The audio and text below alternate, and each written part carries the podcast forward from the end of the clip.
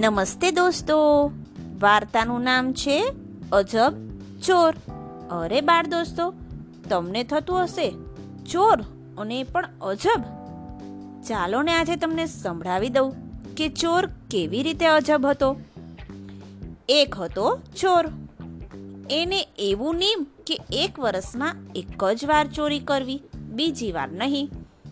એક દિવસ એ ચાલ્યો ચોરી કરવા. રસ્તામાં એક નદી આવી. ત્યાં એ બેઠો. એટલામાં એક વાણિયો નીકળ્યો. વાણિયાને તો બહુ તરસ લાગેલી. ખોબો ભરી જ્યાં પાણી પીવા જાય ને, ત્યાં તો ચોરને જોયો. વાણિયાના પેટમાં તો ફાળ પડી. પાણી પૂરું પીધા વિના એ તો ઉઠ્યો. ચોર કહે, શેઠજી, પૂરું પાણી તો પી લ્યો. વાણિયો કહે, બસ ભાઈ, મારે વધારે નથી પીવું. ચોર કહે, શેઠ તમે ભડકોમાં હું તમને લૂંટવાનો નથી. વિશ્વાસ રાખો અને પાણી પી લ્યો. મારે તો મોટી ચોરી કરવી છે.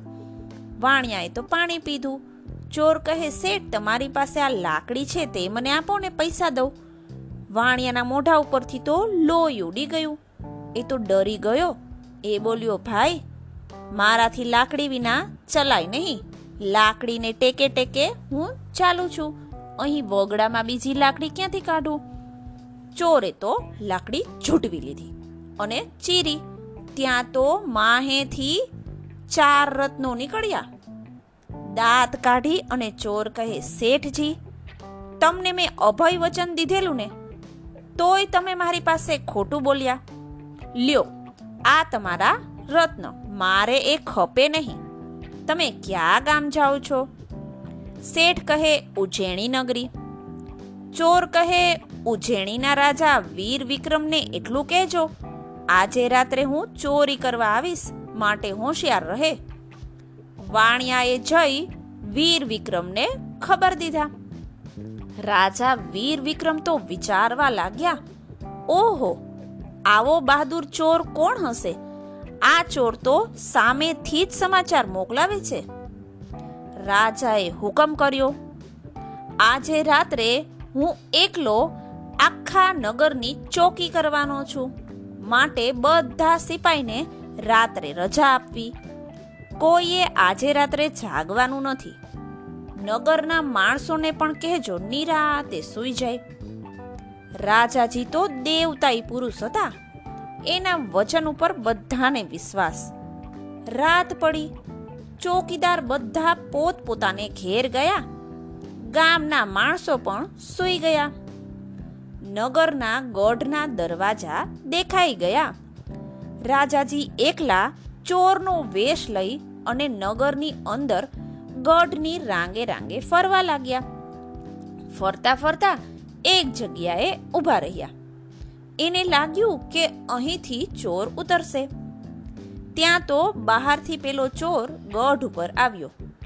ચોરે જોયું કે અંદર એક માણસ ઊભો છે. એટલે તે પાછો ઉતરવા માંડ્યો. ત્યાં તો રાજાએ સિસોટી મારી. ચોર એકબીજાને જોઈ અને સિસોટી મારે એવી જ સિસોટી મારી. ચોર તો સમજ્યો કે આ મારો જ કોઈ ભાઈબંધ લાગે છે. એટલે એ તો અંદર આવ્યો. વિક્રમ રાજા કહે, ચાલને દોસ્ત, હું આ ગામનો ભોમ્યો છું, ગાઈડ છું. તને સારા ઠેકાણા બતાવું. બંને જણા ચાલ્યા. ચાલતા ચાલતા એક સાહુકારનું ઘર આવ્યું. રાજાએ અંદર જવાનો રસ્તો બતાવ્યો. ચોર અંદર જાય છે.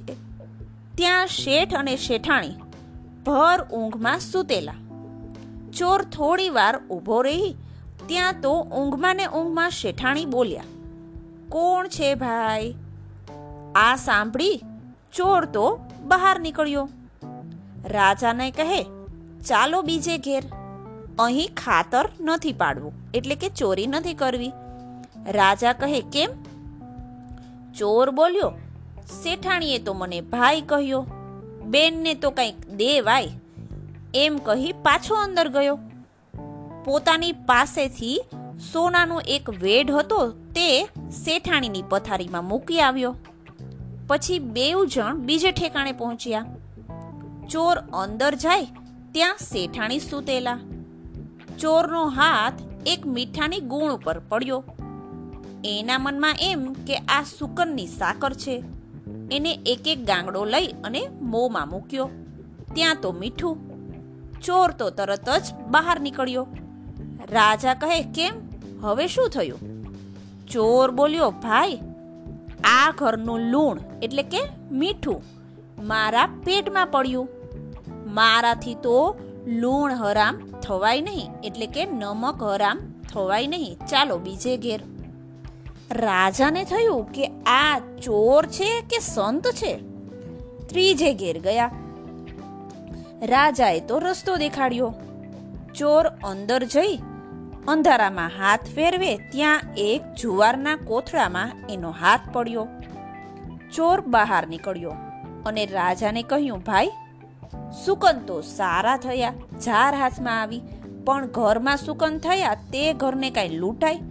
એ સુકન તો હવે ફળવાના છે. ચાલો બીજે ઘેર. રાજા કહે, ચાલને ત્યારે મહેલ જ ફાળીએ. બેઉ જણિયા ચાલ્યા રાજમહેલમાં. રાજમહેલની અંદર દાખલ થયા. ત્યાં એક પણ ચોકીદાર ન જોયો.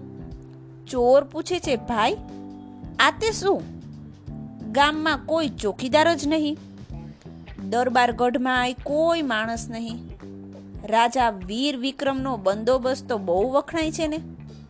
રાજા કહે, અરે ભાઈ, એ તો બહારની મોટી મોટી વાતો સંભળાતી હશે. અહીં તો આવું જ અંધેર ચાલે છે. રાજા કશું ધ્યાન જ નથી દેતા. મહેલમાં રાણીજી હિંડોળા ખાટ ઉપર સૂતેલા. રાજા ચોરને કહે, આ ખાટના પાયા સોનાના છે. પાયા લઈ લઈએ. એટલે છોકરાના છોકરા બેઠા બેઠા ખાશે. પણ ખાટ સી રીતે કાઢવી? રાણીજી તો જાગી જશે ને. પછી ચોર એ ખાટ હેઠળ ઉપરા ઉપરી ગાદલા ખડકવા માંડ્યો. ખાટને ઓડે એટલો મોટો ખડકલો કર્યો.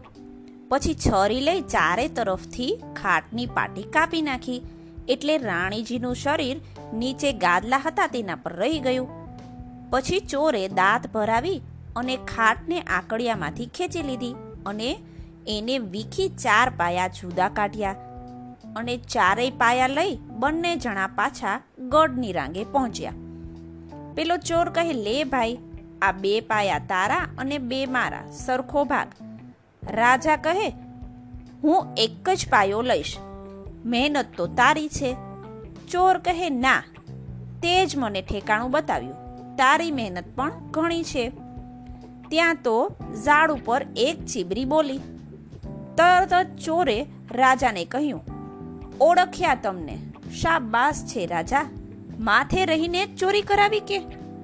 રાજા તો હસી પડ્યા અને પૂછ્યું તે સી રીતે જાણ્યું કે હું રાજા છું. ચોરે કહ્યું કે હું પંખીની બોલી પણ સમજું છું. આ ચીબરી જે પણ બોલીને એનો અર્થ તો એમ જ થાય છે કે આ ચોરીનો માલનો માલિક અહીં જ ઊભો છે. રાજાએ શાબાશી આપી. ચોરને પોતાના મહેલે લઈ ગયા. બીજે દિવસે મોટી કચેરી ભરી અને ચોરને ઇનામ દીધું. એની નીતિના વખાણ કર્યા. અને એને રાજમાં નોકરી પણ દીધી. બાળ દોસ્તો, ચોરી કરતી વખતે પણ ચોરે નીતિ, સત્યને ન મૂક્યું, તો ચોરને એનું કેટલું સારું ફળ મળ્યું, તમે જોયું ને? બાળકો, રાજા વીર વિક્રમના ઘણા બધા પરાક્રમો છે, અને એની ઘણી બધી વાર્તાઓ પણ છે. હું જેમ જેમ મળશે તેમ તેમ તમને સંભળાવીશ. ચાલો ફરી મળીએ. thank you